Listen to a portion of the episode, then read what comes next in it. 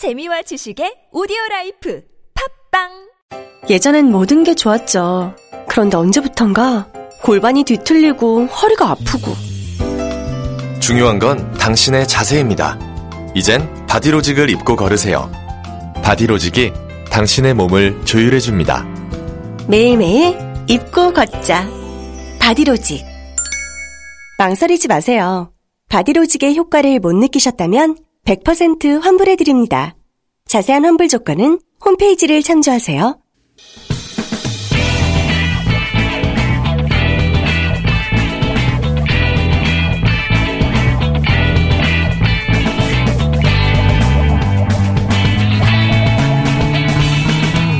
김어준의 뉴스 공장.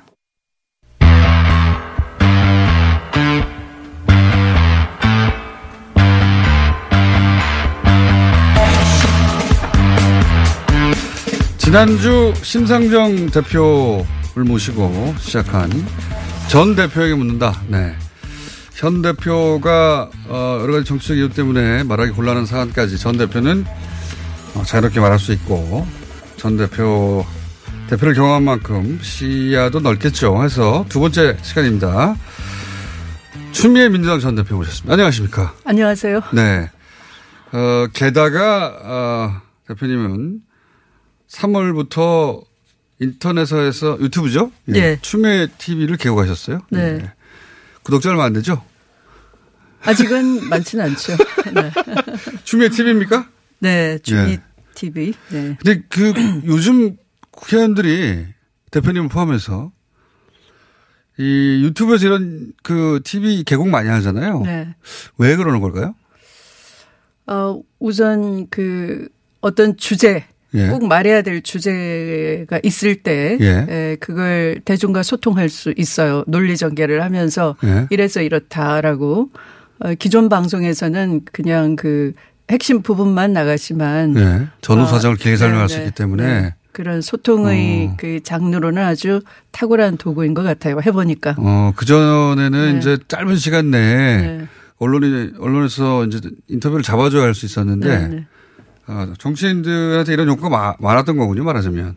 갈등이 있었죠. 음. 그래서 저, 저도 어제 그 최선희 어, 북한 그 외무성 부장 그 발언 이후에 파장이 커지고 예. 있으니까 어 제가 작심 발언해서 어 북미 그 하노이 이 협상에 대해서 대체로 결렬이고 비관적 전망이 많은데 그렇지 않다. 달라진 게 없다. 음. 아 그리고 어 대북 제재에 대해서는 이원화해서 볼 필요가 있다. 그 이렇게. 제가 잠시 후에. 좀 자세히 여쭤보겠습니다. 어쨌든 정치인들이 이렇게 많이 하는 이유가 원래 말을 못하면 못 사는 사람들이죠. 원래 정치인들이 대부분. 근데 말할 루트로 유튜브가 어, 굉장히 적합한 미디어라고 이제 판단들을 하는 거군요.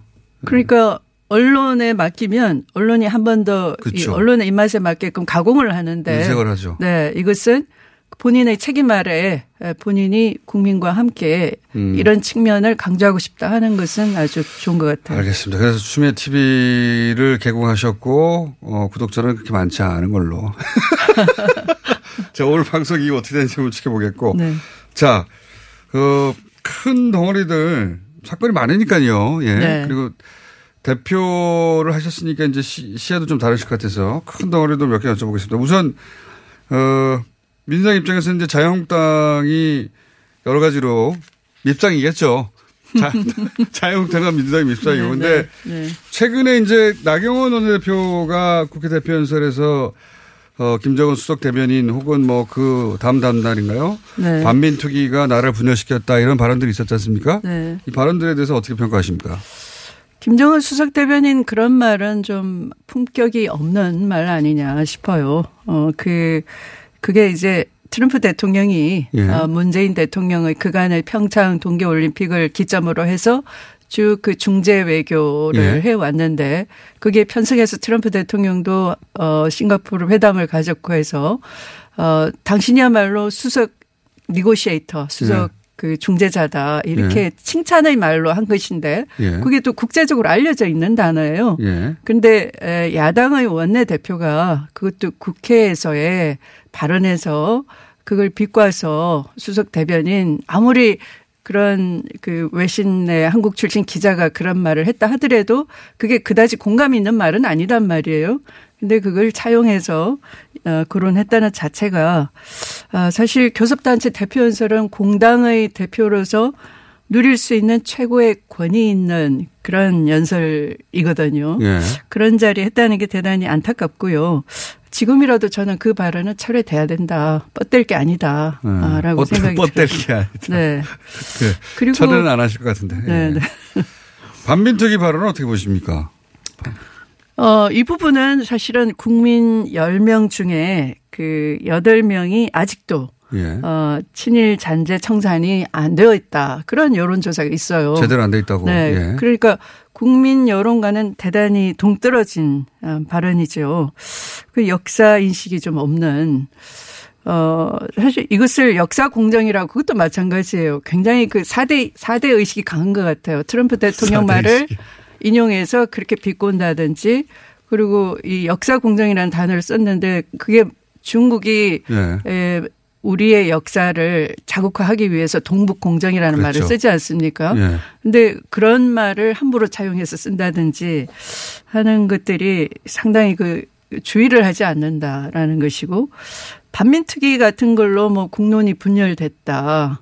뭐 그런 얘기를 하는데 이건 역사 공부를 안 하지 않았나 싶어요. 안 하지 않 이, 이 반민특위는 정말 한, 원래는 한 2년 예정인가 그랬는데 8개월 만에 그렇죠. 문 닫았어요. 그게 이제 이장, 이승만 대통령 정부와 이제 친일 경찰이 그걸 그 조직적으로 방해해서 예. 1년도 안 돼서 마무리를 못하고 그렇죠. 미완으로 끝났다는 건 누구나 다 아는 사실이에요. 예. 네. 근데 그것이 에, 국론을 분열시켰다? 아니, 제대로 하지도 못했는데 어떻게 국론을 분열시킵니까?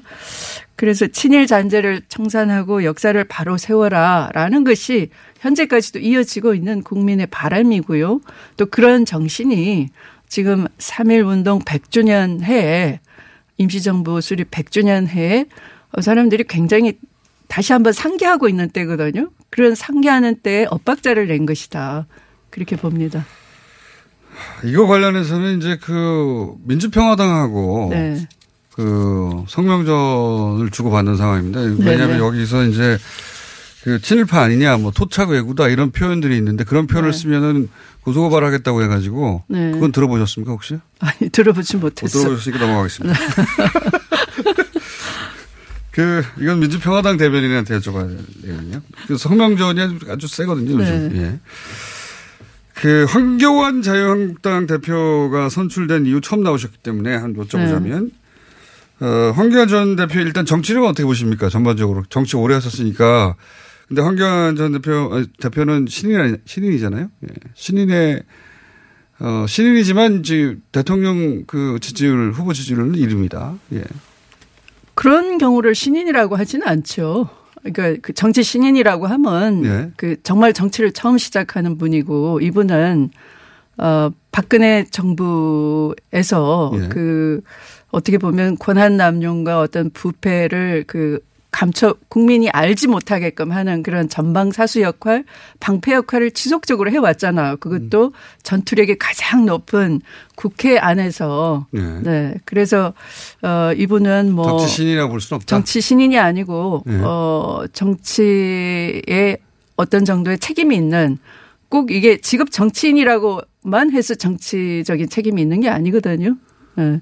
그런 그, 어, 정치적인 바람을 에, 대통령을 엄호하기 위해서 차단하는 그러한 역할을 철저하게 수행을 하신 분이죠. 지금 보면, 어, 저는 건너지 않아야 될 강을 건너려고 하고 있다. 건너고 있는 어, 중이다. 도강 그래요? 중이다. 이렇게 도강. 중이다. 네. 황교안 도강 중 네. 어떤 강을 건너고 있습니까? 뭐 그 어제 보니까 어 신적폐 저지 특별위원회 이런 걸 만들려고 했다가 그걸 더 강하게 바꿔서 좌파 독재 저지 특별위원회 예, 이렇게 만들었다고. 예. 해요. 어 이런 것들이 사실 국민이 피곤해하는 용어이거든요. 이거는 2017년 이미 그 촛불로 국민들이 그동안 아까 그 친일에 기반해서 정경유착 세력으로 커져 나가고 어그이 땅의 어떤 음 반민주적인 특권 권위에 찌든 그런 사회를 헬조선 이렇게 이 젊은 세대에게 좌절감을 준 그런 것에 대해서 국민들이 반기를 들고 퇴출을 시키고 70년 적폐를 아웃시켰다라는 거예요, 국민은. 어. 그런데 그걸 보지 못하는 정반대 쪽으로 가고 있는 것이죠. 어, 정반대 방향으로 네. 강을 건너가고 있다. 네. 그러면 예를 들어서 그뭐 탄핵에 대해서 네. 부정한다든가 뭐 네. 태블릿에 대해서 의문을 제기한다든가 네. 그러면서 그쪽 방향으로 계속 가고 있다고 보시는 거군요. 그렇죠. 이거 어떻습니까? 김학의 전 차관에 대해서 이제 그 검찰 어 조사단이 네. 과거사 조사단이 지금 검사 어 조사를 하고 있는데 네, 네. 그런데 이제 언론을 통해서 당시 법무부 장관이 황교안 현 대표이기 때문에 네. 여기 책임이 있는 거 아니냐 이런 기사도 뭐 나오고 있습니다. 이건 어떻게 보십니까? 당연히 책임이 있죠. 네. 만약에 책임을 안 진다 그러면 예. 그 장관은 어 차, 차관은 장, 장관을 보필하는 자리거든요. 그런데 그 차관 후보자에 대해서 전혀 어, 그런 일을 몰랐다. 그리고 그건 사실은 어떻게 보면 그 수사를 하려다가 못 해보고 하려다가 못 해보고 이런 상황이었잖아요. 네. 그러면 그런 그런 게 엄청난 그 대중의 관심 어떤 수사해야 된다는 그런 게 있는 거잖아요. 그러니까 그걸 어 어떻게 보면 차단하는 그런 위치에도 있을 수 있었던 거죠. 오히려 이 부분에 대해서는 어 황교안 당시 법무부 장관도 조사 대상인 거죠. 조사 대상이어서 사실은 함구하고 있어야 되는 거죠. 조사 대상, 그러니까 당시 이제 법무부 차관은 그 당시 박근혜 청와대에서 임명을 했고 문제가 없다고 해서 네. 왔고, 네. 어, 그리고 이 문제가 불거지자 바로 어, 사퇴한 게 전부다. 본인은 뭐 여기에 책임이 없다. 라고 하는 게 지금 자유한국당의 입장이고. 어. 변명이겠죠. 네. 네. 그러니까 정말 몰랐다고 한다면은 무능한 것이고, 어, 알았, 알았는데 이렇게 됐다면은 뭔가 권한 남용이나 뭔가 있었을 수도 있는 거잖아요. 그러니까 이것은 철저하게 조사를 해야 되는 것이죠. 뭐 수사라고까지는 안 하겠습니다만. 왜, 왜 그 당시에 에, 그렇게 무리하게 그 수- 수사가 이루어지지 않았는지에 대해서 제대로 알려져야 되겠죠. 그때도 이 김학의 네. 그전 차관의 검찰 수사가 무혐의로 두 번이나 난 것에 대해서는 말들이 많았죠. 그때도 정치권에서. 말이 많았죠. 그러니까 네. 지금 보면 그 경찰청장 입장에서는 뭐 이게 이게 무슨 새삼 검증이 필요 없이 누가 네. 봐도 딱 봐도 김학의 전 차관이었다. 그래서 너무 뻔하니까 아예 검증할 생각도 네. 안 했다 이런 거잖아요. 네. 네. 근데 그렇다면 그런 것에 대해서 어 오히려 법무부 장관으로서는 엄정하게 수사해라라고 했어야지만 그 권한에 어울리는 것이죠. 근데 그걸 세월이 지난 뒤에 지금 와서 몰랐다라고 한다면 물론 그분은 그 당시도 그렇게 오리발 답변이 많았어요. 국회에서. 모른다 주로. 당시도 법무부 장관이었죠. 이두 네. 번의 수사가 이루어지는 동안도. 네, 네. 예. 그리고 이제 검찰을 지휘하는 권한이 있으니까요. 네. 예. 그러니까 최소한 직무역이 만약에 진짜 몰랐다면 엄정하게 수사했어야 하는데 수사를 촉구하지 못했으니까 직무역이라도 물을 수 네, 있다 네. 이런 말씀이신 네. 것 같고 사건들이 많습니다. 아까 이제 그 하노이 회담 결렬에 대해서 부정적인 전망들이 많다 보니까 네. 어, 언론의 보도도 대단히 이제 우려가 많은데 대표님 보시기에는 부정적으로 볼게 아니라고 보시는 겁니까? 어, 저는 그 사실은 비건과 예. 폼페이오 어, 하고 트럼프 대통령 이 3자가 주로 예. 북한 문제를 어, 북한 북핵 협상을 어떻게 할 것인지 계속 핸들링을 해온. 파트너들이에요. 하노이 전까지는 그렇게 네, 알려졌습니다. 실제로. 근데 근데 이제 에, 어, 갑자기 이제 딴 사람 볼존 볼튼이 끼어들면서 네. 이제 달라져서 혹시 어, 볼튼처럼 네. 어, 가는 게 아니냐 예. 아, 이런 우려들이 있었어요. 그런 네. 보도가 주로 이루고 주를 있- 이루고 주로 있었죠. 있습니다. 네. 그러나 그러나 그 어, 비건의 예. 그 지난번 어, 카네기 재단에서 한 예. 그 핵정책 관한 컨퍼런스를 두 시간짜리를 이렇게 전체 다 full text를 보면 아, 그걸 다 보셨어요? 네 달라진 게 거의 별로 없어요. 네. 이제 그만하시기 시간이 많으셔 가지고 full text를 다 보셨 탐구 탐구 생활을 할 수 있게 됐어요. 네. 시간이 많으시니까. 네. 당직도 안 맡고 계시죠? 아, 당직이 있죠. 혁신성장 특별위원장. 아, 그렇군요. 네. 예. 그 정도에는 시간이 많으셔가지고 full text를 시간이 많아서가 아니라 아까 말씀드린 것처럼 두 시간짜리를 다 보셨다고요? 예. 어, 한쪽으로 너무 치우쳐 있고요. 마치 이 회담이 안 되기를 바라는 그런 그 심보가 있는 것 같아요. 그런 언론도 있죠. 정치 세력도 있고. 예. 미국 내에서뿐만 아니라 미국도 있고요, 네. 당연히. 그래서 이제 full 이제 text를 다 보면 어떻습니까? 저도 못 봤는데 다는. 다 보면 예. 아 별로 달라진 게 없다. 아 그래요? 네, 네. 별로 달라진 것이 없고 어 그래서 이제 원래 원래대로 돌아가면 어 트럼프의 독특한 그 personality로 끌고 온 바가 있는 거거든요. 그렇죠. 네. 그러니까 미국 내에 그다지 이걸 어, 들고 가야 이 마이클 코언의 그 배신과 예. 뭐 그런 시끄러운 와중에 국내 정치가 혼동스러운 와중에 그다지 빅뉴스가 될 것 같지가 않다. 예. 아, 그런 그 판단이 저는 가장 큰 음, 국내 원인이었다고 정치적 보고요. 요인이 네. 컸을 거다. 네. 그러나 분석이 많이 있습니다. 예. 그러나 어 자부심과 자신감은 뭐냐 하면 오바마도 못 해보고 그 누구도 못 해봤던 예. 어그 싱가포르 회담 예. 어, 네 가지를 받아낸 것 어, 관계 설정 그러니까 북미 관계 설정 예. 그다음에 한반도의 비핵화 평화 체제, 예. 미군 유화, 유해 송환 이 네 가지를 어, 굉장히 중요하게 생각하는 거예요. 예. 이건 역대 대통령 어느 누구도 못 해본 걸 나는 해냈다라는 예. 자신감이 있어요. 그 비건의 그 연설문 중에도 예. 어, 그리고 그것을 진전시켜 나가겠다. 그리고 그걸 첫 번째 임기 안에 해내겠다라는 예. 거예요. 그러면 생각해 보면 다음 대통령을 도전할 것이고 트럼프는 예. 그 전에 어떤 유의미한 성과를 내야 되는 목표가 있는 거예요. 그 선거에 어떤 바람을 타기 위해서 어 그래서 저는 이, 이 북미 관계는 그 싱가포르 회담대로 어떠한 획기적인 진전이 있을 수밖에 없다라고 생각하고요. 그래서 그런 걸 빨리 얘기해줘야 북한의 조급함, 서두름 이런 것으로 인한 실수 그래서 어 어긋남 이런 걸 예방할 수가 있는 거죠. 우리 네. 정부가 할 역할은 네. 미국이 저렇게 센 발언이 볼튼을 통해서 나오긴 하지만 네. 근본적으로는 정책 방향이나 네. 목표나 네. 또는 실제 어 크게 변한 게 없다라고 북한에 설명을 해줘야 네. 우리 정부가 네. 문재인 대통령이 할 일인 거죠 실제로는 네, 네, 네. 그 북한도 그렇게 설득하고 근데 이제 그 말씀을 알겠는데 미국 쪽에서 나오는 제 발언을 보면 전부 다 아니면 안 된다 네. 이런 식의 발언이 나오는 것도 사실이잖아요. 그런데 그게 그것이 번역이 잘못된 거예요. 그래요? 네, 그것은 궁극적으로 그 싱가포르 선언에서 아까 말씀드린 그 네 가지가 네. 네 가지가 이루어져야 된다라는 네. 거죠. 그거 그것은 어떤 한 가지도 포기할 수 없다 그 얘기예요. 그 네. 내용상으로는 네. 한 번에 이걸 다 하자는 건 아닙니까? 내용상으로는? 그렇진 않아요. 아, 실제 네. 다 읽어보면요? 네, 네, 네. 번역을 잘못하신 건 아니고요? 아니에요. 그래 그래서 예. 워낙에 미국 정치 쪽에 예. 그존 볼튼식 그런 어 식의 그 뭐라고 하나?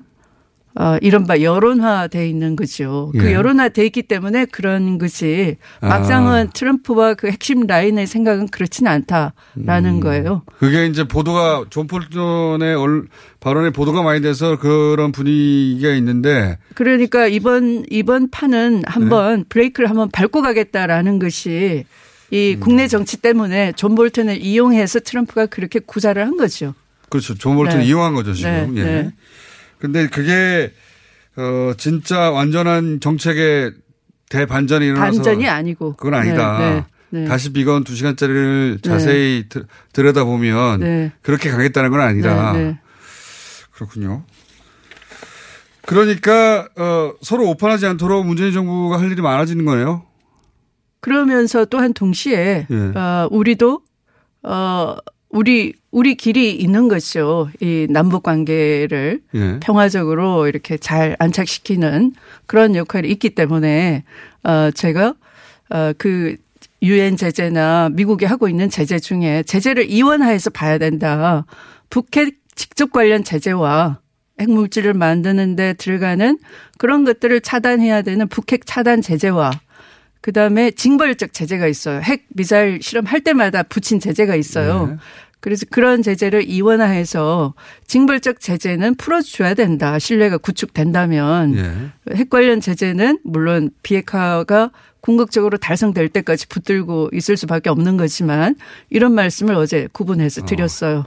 제재를 네. 이원화해서 바라봐야 된다. 네, 네. 예를 들면 개성공단 같은 경우는 그 전에도 풀려야 된다는 얘기지 않습니까? 그렇죠. 그게 징벌적 제재죠. 근데 지금 네. 개성공단 원래 이제 올해 개성공단을 재개하는 것이 남북 네. 모두의 목표였고 네. 그럴 수 있을 것만 같았는데 네. 지금 하노이가 결렬되면서 그것도 언제 될지 모르는 상황이지 않습니까? 네. 그러니까 계속 미국 분위기 눈치 살피고 뭐 이런 거잖아요. 또 네. 그걸 어, 극단 그 보수 강경파들은 또 즐기고 있는 상황이고 어, 뭐 심지어 그 회담 날짜가 왜 전당대회 날하고 겹쳤냐 이렇게 시비를 거는 거니까 아, 그래서 어, 이, 이것은 평화에 있어서는 여야가 있어서는 안 된다 하는 것을 다시 한번 이 자리에서 강조드리고 싶어요.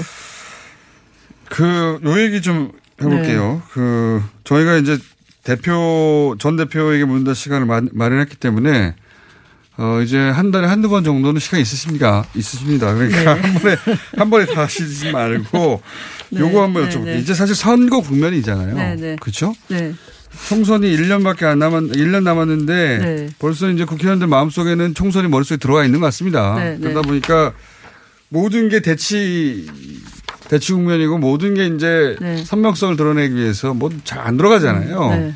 이런 가운데 그 선거법 개정 패스트트랙도 올라갔는데 네. 이게 민주당 내부에도 어, 다 찬성할 건 아니지 않습니까? 그렇죠? 어, 민주당은 지금, 어, 사실은 그 대국민 약속 적폐를 청산하고, 어, 나라다운 나라를 만들겠다에 어, 무슨 검경 수사권 조정이나 또는 공수처 설치, 어, 이런 것들에 대해서는 좀 국회에서 입법적으로 풀어줘야지만 대통령이 그걸 있죠. 관철해 낼 수 있잖아요. 어, 그래서, 어, 그것을 위해서 대폭 양보하는 거죠, 사실은. 음. 예.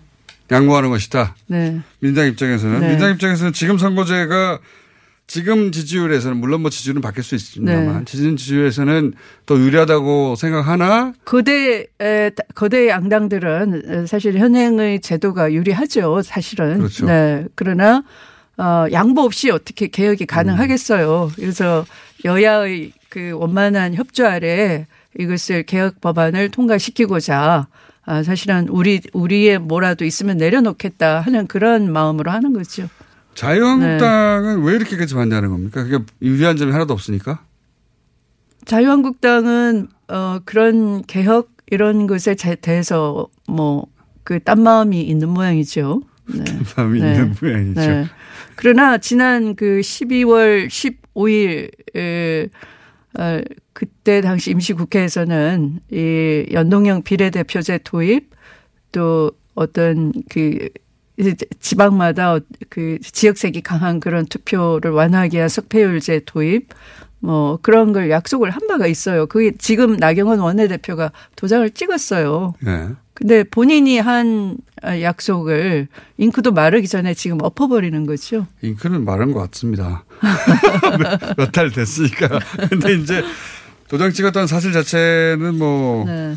전혀 중요하지 않은 것 같고 지금은 저, 절대 반대하고 있는 것이고 네. 그럼 그러면 이거 통과 그러니까 패스트트랙에서 올라갈까요? 패스트트랙 네, 될까요? 패스트 트랙은 올라가죠. 거기까지 갈 네, 거라고 보십니까? 네, 네. 바른미래당 일부 의원들이 반대함에도 어, 그 사실은 전체적으로 그 의, 의원 개개인을 놓고 보면 사실은 현행 제도가 현재의 국회의원들한테는 제일 바람직하지요. 자기가 그런 네. 그걸로 당선이 됐으니까요. 네. 그러면 이제 국민들은 묻는 거죠. 어, 왜 그 고양이한테 생선을 맡겼느냐, 아, 라고 이 정치 불신이 더 진해지겠죠. 어, 그래서 국회의원도 마냥 어, 현재의 국회의원이 내 밥그릇만 지키겠다 할 수가 없는 상황 아니겠어요? 그렇게 해서 결국은 네. 되긴 될 것이라고 네. 보시는 거네요. 네. 이게 되긴 될 건지는 곧 결론이 날 거기 때문에 네. 이게 만약에 안 된다면 앞으로 안 모시겠습니다. 혹은 책, 책임을 묻기 위해서 한번 더 모시는 것으로. 자, 어, 오늘 준비한 그 전 대표에게 듣는다. 민주당 네. 추미애 전 대표 시간은 첫 번째 시간은 이렇게 마치기로 하고요. 네. 예. 또 오실 테니까 너무 아쉬워하지 마시고요. 네네. 아쉬우십니까? 아니 뭐 지지율 묻는다고 하셔서 아, 지- 빼먹었나 아, 하고. 요거까지만 네. 할게요, 그러면. 네. 지지율이 최근에 대통령 지지율, 정당 네. 지지율 모두 하, 네. 하향 곡수 아닙니까? 네. 이유가 어디 있다고 보시고 혹은 이거는 일시적인 겁니까? 뭐 하여튼 이거 관련해서 하시- 하시고 싶은 말씀이 있어요? 괜히 물어봤네. 네. 네. 그럼 이게 일시적인 겁니까? 앞으로 이 추세는 선거 국면 인상 계속 이렇게 왔다 갔다. 아니 일시적이지는 않죠. 왜냐하면 그렇죠. 지금 자유한국당이 저렇게 아, 계속 그 건너야 되지 않을 강을 계속 도강 중이잖아요. 단체로. 네. 에, 저런 게 이제 들통이 나고 이 사실 현재의 지지율은 그 경제에 대해서 썩 그 여건이 좋지 않으니까 되게 대단히 어려워요, 사실은. 네. 근데 그게 다 어려운 게 아니라 있는 분들은 몰래 쓰느라고 어렵고요. 나가서 쓰든가. 몰래 쓰느라고. 네. 네. 나가서 쓰든가 골프 치면서 쓰든가 뭐 룸살롱에서 쓰든가 몰래 쓰느라고 어렵고. 그러니까 투자처를 찾지 못하는 거 적당한. 이야기가 길어지시는 네. 거 보니까. 없, 네. 없는 분들은 없는 분들은 어떻게 됩니까? 한 달 이내에. 더 올라갑니까?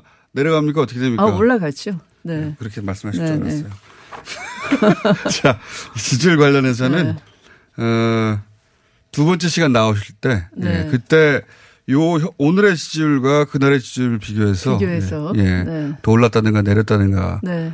가지고 책임을 묻도록 네. 하겠습니다. 네. 자, 저에게, 저에게. 네네 네. 그렇죠. 예. 네. 추미애 전 민주당 대표였습니다. 감사합니다. 네. 민수 엄마, 우리의 피부 때문에 고민이야. 밤새 잠도 못 자고 긁어 피가 나도록 긁는다고. 밤마다 자기 몸에 긁어대는 아이 때문에 속상하시죠? 문제는 긁으면 긁을수록 더 긁고 싶다는 건데요. 미친 듯이 가려울 때는 긁지 말고 글루타셀을 뿌려보세요. 특허받은 바이오테크 글루타셀 스프레이로 긁지 않는 편안한 밤을 보내세요. 긁지 말고 뿌리세요, 글루타셀. 학생이사 원룸이사 사무실이사 전문 한국화물. 고객님과 기사님 1대1 매칭으로 이사 가격의 중간 마진을 없애고 거품을 확 뺐습니다.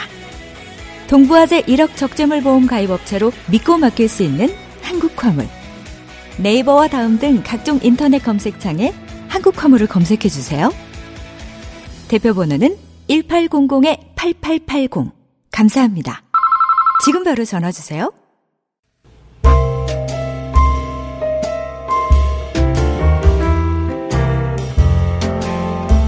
불친절한 AS, 예.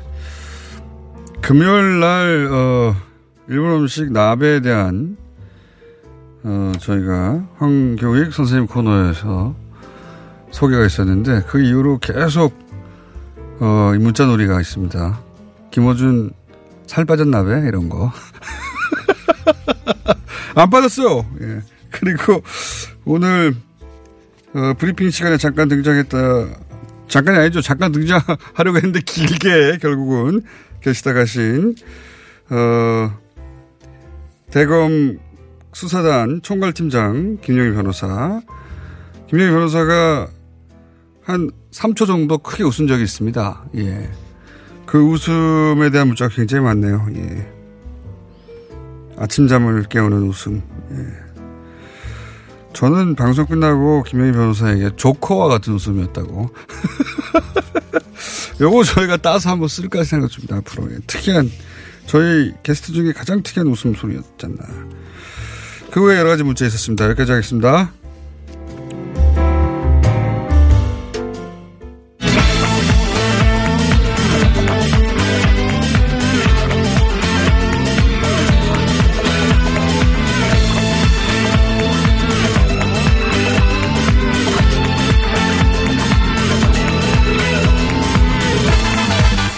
완전히 다른 전직을 가진 두 변호사의 격돌. 한 사람은 기자, 한 사람은 판사였던 두 분 모셨습니다. 서기호 양재열 변호사님 나오셨습니다. 안녕하십니까? 네, 안녕하세요. 예. 어, 이 시간이 갈수록 점점 친해지고 화목해지는 느낌이 들어요. 네. 이런 식으로 뭐 곤란, 코너 없어집니다. 아, 예, 걱정하지 마세요. 어, 뭐, 걱정하지 예. 않아도 돼요? 예, 그럼요. 예. 예. 서로 나쁜 사이를 유지해 주세요. 예, 알겠습니다. 그래서 중간에 연락도 안 해요. 들었, 중간에 연락- 맞추시잖아요, 지금 일부러. 연락도 안이 해요. 들어와서도 자리를 따로 앉았어요. 따로 앉아. 떨어져 앉아 있습니다. 예, 혹여라도 서로 친해질까. 그러니까. 예. 가까운 마음이 들까. 우애가 생길까 경계해 주시고 서로 잘, 어, 거리를 유지해 주시기 바랍니다. 이 시간을 위해서. 따로 만나시거나 예, 술 마시거나 그러지 마시고요. 아, 스튜디오 밖에서도 10m 이상 떨어져 있었어요. 소파도 밥- 딸리. 밥도 드시지 마시고. 예, 알겠습니다. 자, 오늘은 누가 먼저 하실 겁니까? 제가 먼저. 해야 되는데 예. 아, 지금 오늘 검찰 과거사위원회에서 예. 이제 진상조사 과거사와 관련해서 이걸 연장할지 말지 오늘 결정을 한대요. 네. 근데 이게 애초에 참왜 그 과거사를 검찰의 과거사를 들여다보겠다고 하면서 과거사 위원회에서는 위원회는 법무부에 설치해 놓고 진상 조사는 또 대검찰청에 설치를 해놔 가지고 왜 그랬대요? 진짜? 그러니까 그 부분부터가 사실 엇갈린 거예요. 그러니까 예. 뭐 명목은 뭐냐면 법무부에서 뭐가 문제가 있는지를 일차적으로 감독기관 입장에서 들여다보고 그 목록을 작성한 다음에 실무는 아무래도 이제 검찰에서 해야 되니까 경찰은 둘 다. 경찰은 합해 놓고 있죠. 그렇죠. 경찰은 경찰은 뭐 근데 행안부 아래 뭐 있고 그렇지 않잖아요. 경찰은 행안부보다는 경찰 조직 내에서 애초에 모든 것을 다 통과를 해서 하니까 근데 검찰은 조금 나눠져 있다는 명목을 들었는데 검찰 총장에 대한 지휘를 하긴 하죠. 법무장관이. 그러니까요. 예. 그것 때문에 그렇게 명목상에 해놨는데 그것 때문에 지금 쪼개졌는데 문제는 일단 저 과거사 위원회에서는 기간 연장 더 못 해주겠다고 했는데 네. 명목이 뭐냐면 더 이상 새로운 게 나올 게 없다라는 얘기예요. 네. 아니 근데 조사 팀장이 새롭게 나올 게 있다는데. 그러니까 이게 당장 조사 팀장 얘기를 들어올 필요도 없이 윤지호 씨가 장자연 사건에 관해서 진술하러 진상조사단에 들어간 게 지난주 12일이에요. 네. 지난주에요. 김학의 전 차관 14일 날 소환했는데 안 나왔어요. 네. 그 소환했는데 안 나왔고 그리고 법리를 다투는 시간인데 왜 사건 개요를 법- 기자잖아요. 종편에서처럼 설명하고 있습니까? 아, 종편에서 이렇게 설명 안 해요. 종편을 안 보시니까 모르시는데 이런 얘기는 안 합니다. 법리를 얘기했어요. 예, 법리를. 법리, 예. 법리. 그러니까 그 이게 이거 자체가 특히. 지금 예. 어 어떻게 보면 과거사위원회에서 제 역할을 못 하고 있다라는 거고. 예. 아 일단 과거사위, 그러니까 법무부의 과거사위에서는 여기서 수사 종결을 하자. 그렇죠. 조사 종결을 하자고 하는 것이고, 또 실무 조사를 하는 조사팀에서는 팀장이 오늘 직접 나오시기도 하셨는데, 많다 아직도 네, 연장해야 많다. 된다. 아직도 나왔고 그리고 마- 나온 게 이제 대표적으로 김학의 사건, 김학의 예, 전 김학의 사건은 특히나 사건인데 최근에 민감정. 경찰청장도 나와가지고 이게 얼굴을 뚜렷이 알 정도다라는 얘기를 해버렸잖아요. 국회에서도 했잖아요. 그 전까지는 나온 사유가 뭐였냐면 우리가 검찰이 무혐의 처분했을 때 첫 번째 무혐의 처분할 때 가장 큰 이유가 모르겠다 누군지 신원을 확인할 수 없다. 신원을 확인할지 모른다. 특정할 수 그리고 없다. 뭐. 피해를 주장하는 여성들이 나와서 얘기를 하는데 난 피해받은 사실이 없다라고 검찰에서 얘기를 해버렸다. 뭐. 그런데 2차에서는 한 분이 이제 피해 여성이 나서서 그렇죠. 주장을 했잖아요. 나 그 피해받은 거 맞다. 등장인물이 나다. 나다. 그랬더니 여기서 굉장히 용, 그큰 용기 큰 용기를 냈죠. 거거든요. 법리 얘기를 하시니까 법리를 얘기를 할게요. 네, 여기서 또 법리 나옵니까? 법리 나옵니다. 별 얘기 아니에요. 법리라는 게 꼭 어려운 게 아니에요.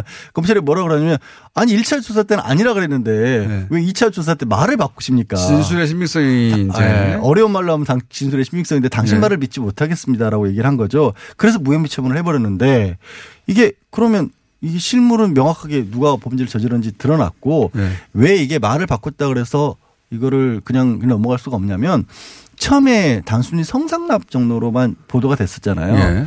어, 그 영상을 사실은 저도 최근에 이제 본 언론인을 만나서 얘기를 들었는데 본인이 직접 보지 못하셨고. 저는 못 봤어요. 네. 근데 이거는 그냥 눈 뜨고 볼 수가 없을 정도래요. 처참하대요. 명백한 범죄라는 거예요. 그래서 그 영상 저도 그 영상을 보진 못했지만 네. 본 사람 얘기를 들은 적은 있는데 이거는 뭐 명백한 정상적인 어떤 강간 사건이다. 정성 성적인 그런 게 아니기 때문에 네. 이 여성이 피해자로서의 주장, 그러니까 성삼납 사건에서의 차- 성상납이면 뇌물 사건이에요. 참고인이죠. 예, 그러니까 이 사람이 뇌물 사건입니다. 그렇죠. 이 사람이 대상 이제 범죄 주체 당사자가 아닌 거예요. 근데 예. 이렇게 바뀌었을 경우에는 이 여성의 말이 더 무게가 실리는 거거든요. 이 여성은 피해자가 되는 거예요. 완벽한 피해자가 되는 건데 예. 그 얘기를 그렇게 넘어갔다라는 게 도저히 있을 수가 없는 거고 그럼 왜 그러면 이게 살아있는 사건이냐면 두 가지 얘기를 하고 싶어요. 첫째, 그런 상황에서도 왜 무혐의 처분을 할 수가 있었느냐. 두 번이나. 네, 두 번이나. 예. 2013년도, 2014년도 연달아 말좀 무혐의. 짧게 하면 안 돼요? 아, 왜 이렇게 하냐면. 지금 서기호 변호사님이 예.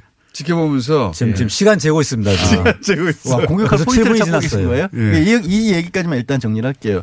살아있는 사건 이유가 두 가지인데 첫 번째로는 이거를 무혐의 처분한 거는 분명히 검사의 직권 남용이 된다라고 저는 봐요. 예. 이런 식으로 무혐의 처분. 그 다음에 이 여성이 최근에 주장한 바로는 이 성범죄가 그 그 처음에 나왔던 그 별장에서만 있었던 게 아니라 예. 수도권에서도 이어졌다라는 거거든요.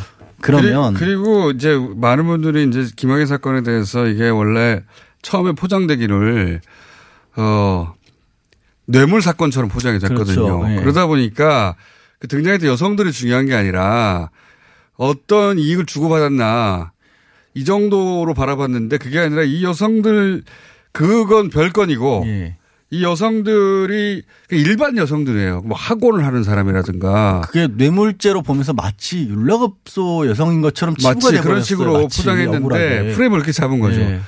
이 등장하는 여성들이 그냥 일반 여성들이에요. 전혀 그런 어떤 데 동원될 만한 사람들이 아니었던 그러니까 거죠. 처음부터 강간을 당해서 그런 다음에 그걸로 협박을 당하고 가족들한테 알린다고 그러면서 사실상 납치 감금에 가까운 상황에 몰리고 그 내용을 자세히 들어보면 이게 상상 어, 이건 할 수 없는 수준의 이게 극악한 범죄거든요. 정말로 21세기 대한민국에서 이런 일이 싶을 정도의 수준이에요. 이건 괴기 괴담이에요. 괴담 수준인데 근데 하여튼 그래서 이제 두 번째는 이게 언론에서 약간 잘못 보도가 나가고 있는 게 단순 특수 강간 정도로 해서 공소 10, 10년 15년 이렇게 나왔는데 일단 10년이거든요. 예. 근데 왜 제가 서울까지 이어졌다는 진술이 꼭 필요하냐면 상습 강간의 정황이 보여요. 음, 그렇군요. 그래서 이 조사를 하게 되면 공소시효가 아직까지는 남아 있을 가능성이 좀 있다. 네. 수사를 다시 해야 된다. 그래서 오늘 오늘 과거사 위원회가 결정을 하는데 연장해야 합니다. 이거 반드시.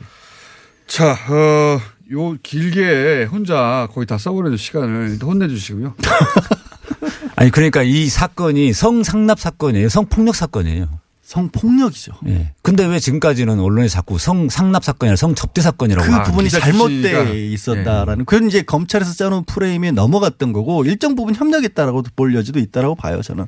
그리고 이제 그게 영상 공개도 안 돼 있었으니까 당연히 이 기자들 입장에서는 발표한 내용을 믿을 수밖에 없었고 사실 기자들의 상상을 뛰어넘어요. 음, 기자들을 변호하고 있네요. 그러니까 결국 성폭력 사건으로 이게 바뀌려면 프레임이 바뀌려면 뭔가 어떤 계기가 있어야 될 것 같은데 아, 지난- 지금까지는 자꾸 성접대 사건으로 그렇죠. 사람들한테 알려져서 아니, 이미 출석을 해서 진상조사단의 피해 여성은 출석을 해서 진술을 다 했어요. 그리고 사실 이 이야기 성폭력 사건이라는 것은 검찰도 알고 있었어요. 왜냐하면 성범죄에 있어서 피해자의 진술이 가장 중요한 증거라고 하는 거는 뭐 이미 공개 사실이잖아요. 왜냐하면 경찰은 특수강간으로 기소 혐의를 성취했거든요. 처음부터. 그렇죠. 예.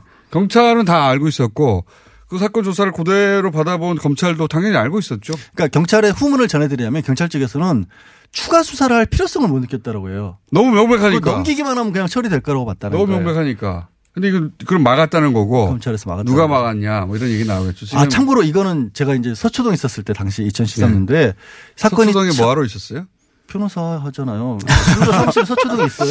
요즘 진짜 상암동에서만 그 아. 출연한다는 소문이 있다. 아, 여의도도 가요. 서초동은 안 가신다. 여의도도 가요. 근데 이제 서초동에 사건이 언론을 통해서 알려지고 나서 대규모 변호인단이 사실 꾸려지려고 했었어요. 예. 근데 저도 그때 꾸려진다는 얘기를 들었는데 꾸려진다라고만 말만 나왔다 흐지부지 돼버렸어요. 변호인단 자체가 필요 없다라고 돼버렸어요. 네. 그러고 나서 바로 무, 무혐의 처분이 나더라고요. 음. 그리고 또 한 가지 이 사건에서 약물 투여에 의한 성폭력이잖아요. 이게 그렇죠. 네. 예. 그냥 일반적인 그냥 성폭력 사건이 아니고 그러다 보니까 이제 동영상만 보- 봐서는 이게 정상적인 일반적인 성관계처럼 보일 수도 있는 부분이 있다고 그렇게 이야기가 나오는데 그 부분은 어떻습니까?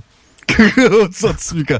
약물이 만약 약물이 개입됐다 그러면 이 공소시효가 늘어나냐 이런 질문인 거죠? 아니 약물이 투여됐으면 당연히 성폭력이 되는 거거든요. 이게. 그렇죠. 예. 그런데 지금 어 지금까지 언론 보도에는 그런 약물이 투여돼서 성폭력에 의한 아. 것인지 아니면 그냥 피해자는 일반적인 그렇게 주장하고 예. 있죠. 피해자가 그렇게 그게 그 부분이 본인이 양무 그게 지금 서 변호사님이 잘못 알고 계신 게 그렇다고 하더라도 정상적으로 볼 수가 없을 정도예요.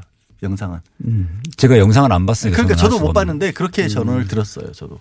이게 오늘의 핵심은 그러니까 어 공소시효는 그 공소시효는 상습으로 갈 때밖에는 연장이 안 되는데 상습으로 네. 가 그러니까 그 장소 위에도 계속 그렇습니다. 이어졌다고 하는 예. 거기까지 가야 되고 그다음에 직권남용 부분이 분명히 있다. 직권남용이 분명히 있다. 그거는 살아 있다. 그리고 성상납이라고 성상납 사건으로 처음에 프레임한 검찰의 프레임이겠죠. 그렇죠. 그걸 그대로 받아 써버린 그리고 지금도 쓰고 있어요. 지금도 쓰고 있는 언론의 책임도 있다. 이 프레임. 책임 인- 인정할게요. 예. 어떻게 하겠어요. 기자도 그렇게 나오는데 검찰에서. 아니, 사건을 좀만 알아봤으면 한 사람의 기자라도 이 프레임을 바꿔서 보도했었어야 된다고 저는 생각이 드는데 너무 오랫동안 똑같은 단어로만 계속 보도되고 있거든요. 지금도 그렇게 보도하고 있어요. 지금도. 성상납이라고. 그 네, 부분은 좀 성상납. 고쳤으면 좋겠네. 예. 적어도 그거는 성상 그것도 상상남 의혹이라고 하거든요. 그러면 특수관관 의혹이라고 할 수 있는 겁니다. 어차피 의혹이니까. 근데 뭐가 됐든 의혹이라고 보기에는 너무 뚜렷해졌죠. 사건 자체가 그, 있었던 거. 그거가 본인이 이제 기자들이 법적 책임을 질 수 없어서 의혹이라고 갖다 붙이는 거라면 이것도 얼마든지 특수관관 왜냐하면 경찰이 기, 기소 의견으로 초기에. 때 예, 최초에 청취할 때도 그렇게 했으니까 이 명칭을 불러줘야 된다고 저는 봤다고 치- 맞다고 보는데 어, 성교 네. 변호사님 시간이 그렇죠. 3분밖에 안 남아서 어떻게 어떻게 하면 좋죠? 아, 그래서 이 사건은 제가 보기에는 성상납 네. 이 사건이 아니라? 성폭력 의혹 사건이라고 몇- 정확하게 이름 바꿔야 되고요. 그 다음에 그 동영상의 그 당사자가 누, 그 저기 김학이냐 아니냐 이거는 이미 결정된 거거든요. 끝난 끝난. 건데 그 김학이냐 아니냐가 이게 논점이 됐으면 안 된다 라고 네. 제가 정리를 해드리겠습니다. 그건 정리가 된 건데 이미. 그리고 그 다음에 이제 제 사건 좀 사실은 2분 남았나요? 2분, 2분 남았는데 서 변호사님이 제가 한마디 할게요. 이렇게 복잡한 사건을 가지고 15분 주어지는 날에 이걸 들고 오시면 어떡합니까? 제가 아, 어떤 사건요? 어, 제 거요? 오늘 가지고 온 거. 아, 제가 가지고 온 사건은 2분 안에 정리될 수 있는 아, 사건이에요. 정리하세요? 네. 지금 그럼 원래 이번에 10분 정도 길게 해야 되는 건데 제가 능력을 발휘해서 2분 안에 짧게 핵심만 자, 예, 2분 동안 이렇게. 듣겠습니다. 쫙 가주세요. 방해 안 할게요. 예. 시작. 지난주에 남재준 전 국정원장에 대해서 그 댓글 조작 사건의 수사 방해 혐의로 징역 3년 6개월의 실형이 확정됐습니다. 대법원에서 확정. 최종적으로 확정이 됐어요. 3년 확정. 자, 그런데 이 사건과 아주 비슷한 유형의 예, 국정원 댓글 조작 사건의 수사 방해의 또 하나의 형태인 최동욱 총장에 대한 혼외자 사찰 혐의 예. 이 부분에 대해서는 1심에서 무죄 판결 선고됐거든요. 1심에서는 예, 그게 바로 누구냐? 성창호 판사가 1심 판결 선고했습니다. 그래서 제가 김경수 도지사 사건을 다시 들고 있었습니다. 예, 성창호 스토커가 되겠다 이 생각이 들었던 게 제가 잊을만 하면 자꾸 이 관심이 가는 나- 사건이 터져요. 지난주에 남재준 국정원장에 대한 실형 확정 판결이 났는데 딱 보니까 어 이거랑 최동욱 그 혼외자 사찰 혐의랑은 완전히 똑같은 수사 방해인데 아, 수사 방해로 본질은 똑같은데 본질은 똑같은데 이 성창호 판사는 이 최동욱 총장 건에 대해서는 무죄 판을 선고했다는 거죠. 남재준 원장에 대해서 네네. 전 원장에 대해서 남재준 무죄를 선고했고 남재준 전 원장에 대해서 이미 예, 국정원 댓글 조작 사건과 관련해서 가짜 심리전단 사무실을 만들고 허위 조작된 서류를 배치해 비치해 두는 등 그리고 증인 출석을 막기 위해서 러시아에 출장까지 보냈거든요. 예. 이런 혐의로 징역 3년 6개월을 받았습니다. 예. 그런데 이런 사람을 갖다가 최동욱 총장 혼외자 사찰 때는 관여하지 않았다고 지금 무죄 판결 선고한 거거든요. 예. 이러니까 이 성창호 판사에 대해서 자꾸 어 양승태 퀴즈다 이런 이야기 나오는 거고 제가 보기에는 제2의 사법농단의 시발점이 된 사람이라고 생각됩니다. 그래요? 짧게 반론을 할 수밖에 없는 게 네. 이게 저도 이제 성창호 판사 편들고 싶은 생각은 저는 없는데 국정원에 가짜 사무실 차리는 건 국정원장 이 관여하지 않고는 불가능하죠. 예. 근데 최동욱 총장 전 총장의 혼외자의 그 주민록 같은 거 신상 정보를 털어보는 거는 이게 뭐 알아보라고 지시했는데 그렇게까지 알아보라. 그러니까 가짜로 주민록 개인정보까지 빼내가면서 알아보라고 지시했다라고 보기 어려운 부분도 있어요. 그거는 고리가 없으면 유죄로 인정하기 힘들었을 것 같은데. 아, 이 부분은 이제 적극적인 지시가 아니더라도 본인이 국정원장의 지위가 있다는 점하고 이 국정원 제- 조직, 국정원 사건에 대한 수사 방해라는 그- 그 목적에서는 똑같기 때문에 당연히 여기 연결이 돼 있습니다. 그렇기 때문에 이 부분을 남재준 원장이 뭐를 몰랐다라든가 이렇게 공모가 아니다라고 비껴갈 수가 없다는 거죠. 그러니까 판사가 알았을 것 같다는 추정만으로 유죄를 인정해야 된다고 주장하신 건그 위험한 점에 범죄 대해서도. 송창호 판사가 재밌는 판결했는데 이번에 문제 판결 선고하면서 유죄 판결을 선고하려면 증명이 확실한 증거여야 된다. 변호사였습니다. 예, 고맙습니다. 끝나지가 않네요. 다음 주에는 처음에 거 주세요. 양보 드릴게요. 안녕.